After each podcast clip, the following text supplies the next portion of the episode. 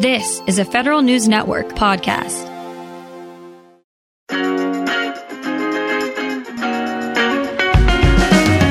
Welcome to Fed Life, a weekly roundup of news about federal pay and benefits, employment policy, and investing and retirement planning. Brought to you by WAEPA. Here's your host, Tom Temin. Welcome to the show. A new month and always a good time to review your savings and investment strategy.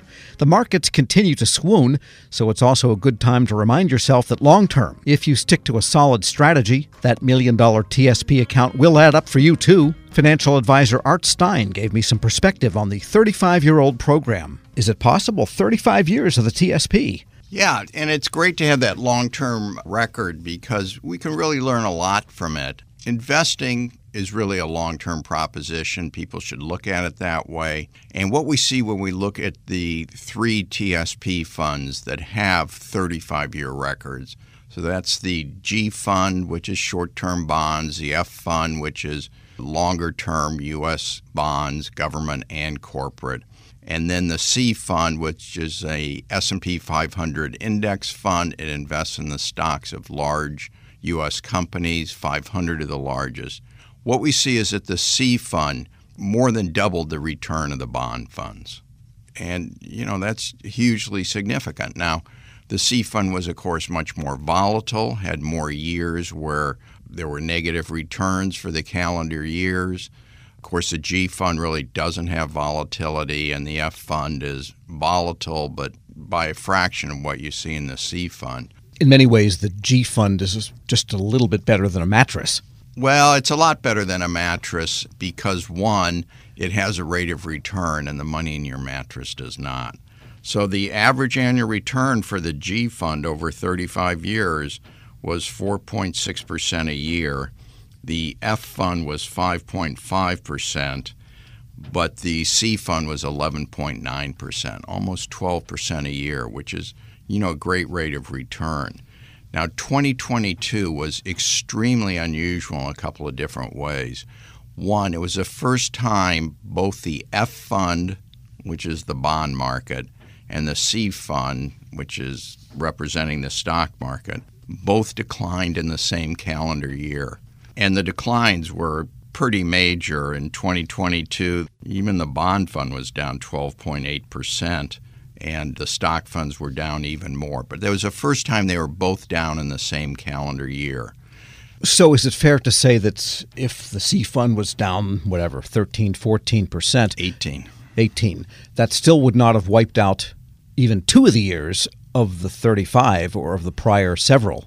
No, because, you know, good years for the TSP are like 2020 and 2021. The C fund was up 18% in 2020 and 28% in 2021. Those were great years, and actually 2019 was up 31%.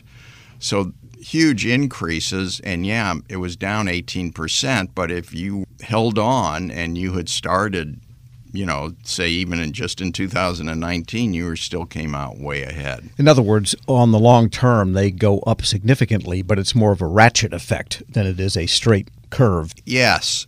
And the way I describe it is it's like a person with a yo yo walking up a hill, and the yo yo's going up and down and up and down. But because a person is walking up a hill, at some point, even when the yo yo is at its lowest point, it's still higher than it was at its highest point further down the hill. And that's what we've seen with the U.S. stock market. So if you don't invest, that makes you the yo yo. Yes.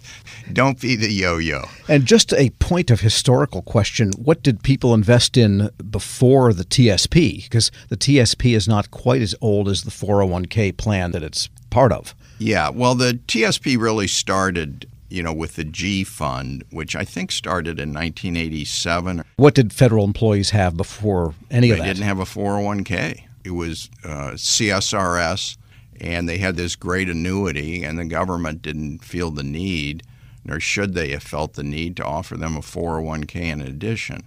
But then, you know, they wanted to switch to a less rich retirement package and give more responsibility to employees to plan for, you know, their own retirement security. So then they started a 401k plan. And that mirrored what was happening in the private sector, where there were a lot of companies that had great retirement packages, great pensions. Of course, the government calls the pension the annuity. But they got away from that because they could not afford it. It's a very expensive thing to do. We're speaking with certified financial planner Art Stein. And getting back to 35 years of TSP, what about some of the other funds? There have been foreign stock funds and some of the others. How have they done? Again, over the long haul. Yeah, the I fund has not done as well as the U.S. stock funds, although there were certainly years when it outperformed. The small stock fund is the S fund, and it invests in most of the U.S. stock market that's not in the S&P 500 it has not done as well at this point as the C fund, but there are certainly periods of time when it did better than the C fund.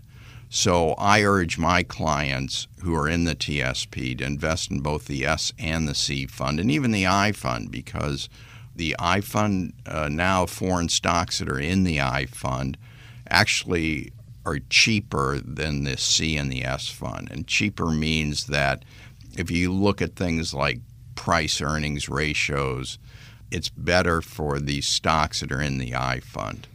So presumably that would make the I fund an excellent long term performer.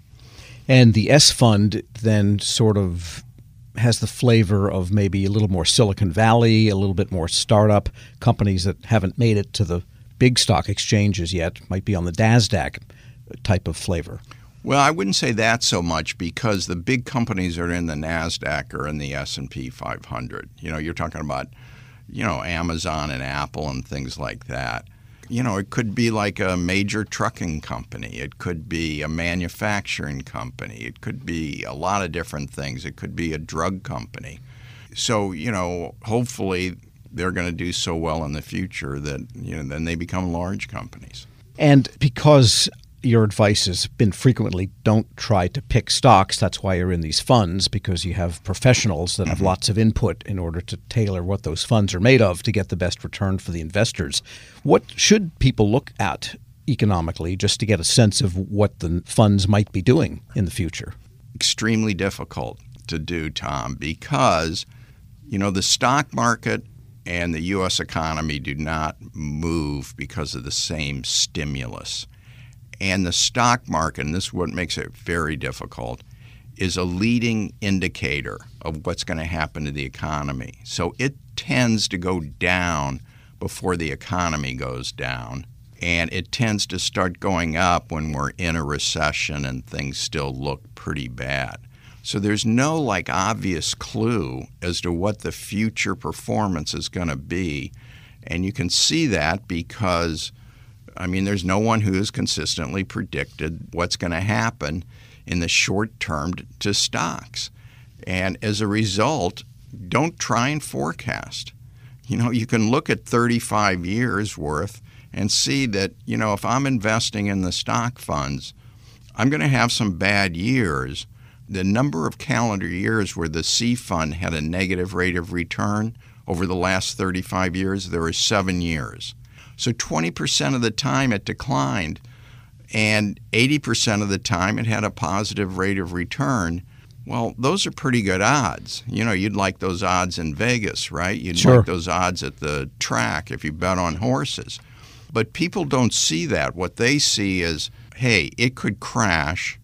And when it does, what I'm going to read in the press is this could be permanent. You know, this could be the end and it's going to go on, that's when you need to be investing. And much is made of the number that rises and falls of people that have at least a million dollars in their TSP accounts. And if you look at the numbers carefully, it's basically the longer you're around, the more likely you will be in that millionaire so-called club. If you invest appropriately. Yes, that's right. And if you look at the very small accounts, those are associated with younger people that haven't been in the government so long. So exactly. the eternal lesson is borne out. There's no magic to becoming a 700, 800,000 or million dollar TSP holder except consistency, longevity, and keeping the nerve not to yank it out when things gyrate. Yeah, and I have met several people who very long term federal employees who, you know, basically kept their money in the G fund. And of course, they basically have what they started out with, with, you know, some small increase over time. And all of a sudden they're doing their retirement planning and they turn around to the TSP account. It's like not sufficient. It's not sufficient. Then, of course, it's too late. But FERS people do have an annuity. It's just not the same as the CSRS people, so it's not their only. Plus, they get Social Security. Absolutely. And, and for the people who can live on Social Security and their annuity, they don't have to worry about the TSP so much. But the problem with that is that the annuity from the federal government for FERS employees has a, as you know, a diet cola cost of living adjustment. So anytime inflation's over 2%, they are not fully compensated for inflation. And inflation in the United States is normally over 2%. So they're looking at a pension, an annuity, where the purchasing power is declining over time. And it means that they then have to fall back on the TSP to make up the difference. So, bottom line for 35 years then is stocks look good. Certified financial advisor Art Stein. You can find the interview at federalnewsnetwork.com. We'll take a short break, and when we return, recent doings in the land of federal employee unions. This is FedLife here on Federal News Radio, part of the Federal News Network. I'm Tom Temin.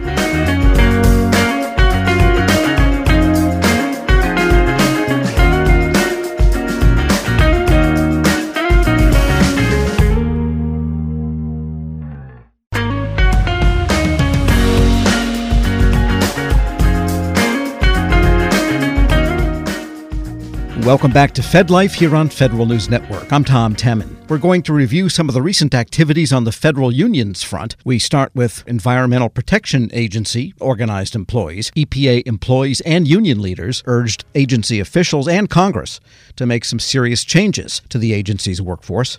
The American Federation of Government Employees, which represents nearly 8,000 EPA employees, just held a rally outside the agency's D.C. headquarters. Federal News Network's Drew Friedman was there, and she joins me now. Drew, you're getting to be a rally regular here for the uh, different union backed issues in town. What are the concerns now with EPA? What do AFGE and the employees say is the basic problem? Tom, it's kind of a combination of two issues. They're saying that they are facing kind of a lagging number of staff or employees in the agency compared with a growing workload that is largely coming from added funds under the Inflation Reduction Act and the Bipartisan Infrastructure Law. So, specifically during fiscal 2022, EPA had about 14,500 employees, and that is a 20% decline from the highest workforce numbers that the agency had back in 1999. They had about 18,000 employees. So there has been a little bit of improvement in staff numbers in just the past couple of years, but this is not enough to, as AFGE says, as some employees are saying, to really tackle the increasing workload from these new bills. AFGE Council 238 President Marie Owens Powell said that just bringing staff on board is also not going to be enough. We are facing a staffing crisis. We need to not only hire new staff, but the bigger problem uh, from our point of view is retaining the staff that we have. We have 3,000 employees that have more than 30 years of experience. Of those 3,000, 1,500 have 35 plus years of experience. We simply cannot afford to have that wealth of knowledge walk out the door. Right, and that's something that we're seeing in a lot of agencies, you might say. And what about the employees themselves? What was their sentiment? A lot of the EPA employees who were at the rally and that I spoke to said that they are feeling, I guess, sentiments of burnout, exhaustion, just trying to deal with these increasing workloads. And some were considering leaving for other agencies or the private sector just because the work was just piling up. I spoke to an EPA employee, Teddy Bruce, who attended the rally. I can speak from experience in my office. There are people doing the jobs of one and a half to two employees on a regular basis and no uh, relief in sight. There's certainly significant burnout in a lot of employees and uh, exponentially more talk of transitioning to different agencies. Yeah, well, there's no fun in working when the to do list seems to be never going away and you can never get on top of that pile. And so, what about the agency? What does management at EPA say now that they're, you know, three years into the Biden administration? Management said that they are trying to work with these union partners to try to listen to their concerns and make adjustments wherever needed. AFGE held this sort of week long rally in DC to uh, try to raise concerns about the staffing issues at the agency. And the a spokesperson from EPA told me that agency managers met with union leaders during that week long rally the agency is also currently onboarding about 1,800 employees that would be to support the legislative work under the Bipartisan Infrastructure Law and the Inflation Reduction Act. That's adding billions and billions of dollars of uh, funding and therefore work at EPA. And those 1,800 new employees would be on top of the 15,000 roughly EPA staff that are appropriated for fiscal 2023 although AFGE has said that there are staff who are looking to switch agencies or walk out the door, EPA managers and the spokesperson I talked to, they pointed to data from the Partnership for Public Service that showed that EPA attrition levels were actually among the lowest government wide over the past couple of years. Sure, some of it's very specialized work and you know, probably the agency would like to have more people to relieve that workload, but you can hire the people you're appropriated and legislated to have as billets and pretty much no agency can go beyond that. And AFGE was also talking about career ladders and pay, too, which is different issues from the workload. What happened there? So, AFGE leaders that I spoke to, they said that the way that the agency is basically ranking or setting up the career ladders for some more tenured employees is different from those who are new or just coming on board. So, for example, inspectors at EPA, those who have been around for a while can reach a maximum of GS 13 or 14 on the general schedule. But when new inspectors are coming in, they're being capped at GS 12 or GS 13. So that, of course, impacts pay for those positions. And it's not just inspectors, it's several types of positions at EPA. And the union and some employees that I spoke to said that basically that is causing some retention issues and trying to issues with trying to bring, bring people on board as well. I spoke with Matt Castelli at the rally. He is a legislative advocate for AFGE Local 3607, which represents EPA employees in Denver. Our pay is shrinking, not just because of inflation, but because new employees career ladders and salaries are being capped lower than their peers doing the same work. So, same work, different pay. It's not fair, it's not right. And we need to be able to attract, retain, uh, the best of the best to do what we do, right? We address safe drinking water, clean air, uh, addressing Superfund sites. And to do that, we need more staff that are paid fairly. Sounds like an omnibus rally there because also on the agenda was remote work. And I think we know how AFGE stands on that. They are pretty much backing remote work when possible, aren't they? Absolutely. AFGE has spoken up advocating not just for EPA remote work, but for all agencies. And they've also criticized legislation like the Show Up Act. So this is not a surprise that they're also pushing for remote work and telework opportunities for EPA employees the union actually negotiated with management a new contract provision that would allow remote work when it could be approved by a manager and an employee requested a remote work position. And there are a lot of employees that are making requests, but AFGE says they um, are sometimes being dismissed without a good reason from management. But as I said, AFGE is pushing for more of these opportunities that, and they argue that it worked very well for EPA during COVID. All right, so some real tough issues there between management and the workers at EPA. What comes next? They are still working through contract negotiations for their collective bargaining agreement.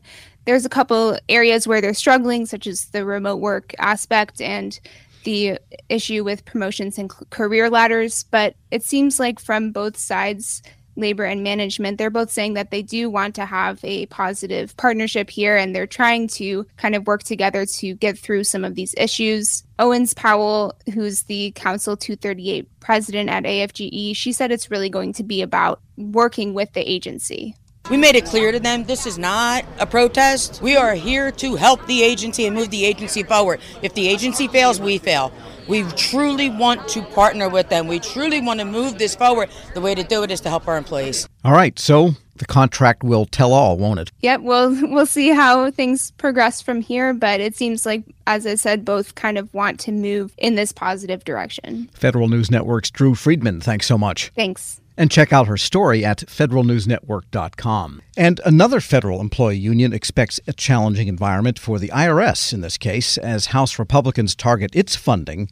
That's a top priority for the National Treasury Employees Union, which this week happens to be holding its annual legislative conference. Federal News Network's Jory Heckman was there. He's got some highlights for us. Jory, what are their top of mind topics? They're worried about what they call clawback? Yeah, I mean, what NTEU has been concerned about since the start of this Congress with the new Republican House majority is their top priority, or one of their top priorities, which has been clawing back this money in the Inflation Reduction Act. We're talking about the $80 billion the IRS got as part of that legislation for a decade long rebuilding of its workforce, modernizing its IT, things of that nature.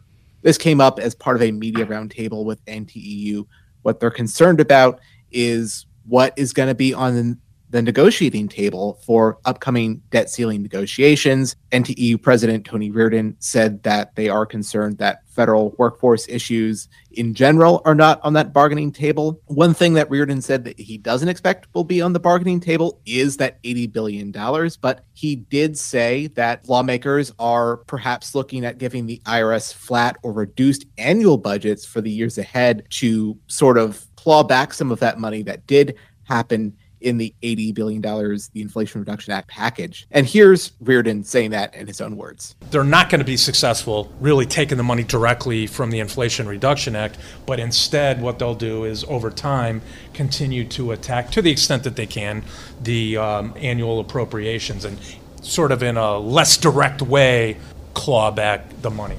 And that's Tony Reardon, the president of the National Treasury Employees Union. Any other things we need to know about what's on their concern for their employees coming up, Jory? Well, for the broader federal workforce, NTEU is championing a couple of things the 8.7% pay raise that is being proposed in the FAIR Act. They are also looking at expanding what's currently offered to federal employees in terms of paid leave for situations when either they or a loved one are encountering a serious medical emergency those are some top priorities. Of course, NTEU does more than represent Treasury employees. They actually represent Customs and Border Protection. And what they're looking at there is addressing a shortfall of officers at CBP. They're saying that's close to an 1,800 shortfall of officers at that agency as well as agricultural specialists at CBP. So, really speaks to the broad range of issues that NTEU uh, focuses on. And that's Federal News Network's Jory Heckman. As always, thanks so much. Thanks, Tom. And that's it for this week. As always, email us with what's on your mind, and we thank you for listening. We'll see you the next time. I'm Tom Temin. Thanks for listening to Fed Life here on Federal News Radio, part of the Federal News Network. You can listen to this episode and any past episodes anytime at federalnewsnetwork.com or subscribe wherever you get your podcasts. Search Fed Life.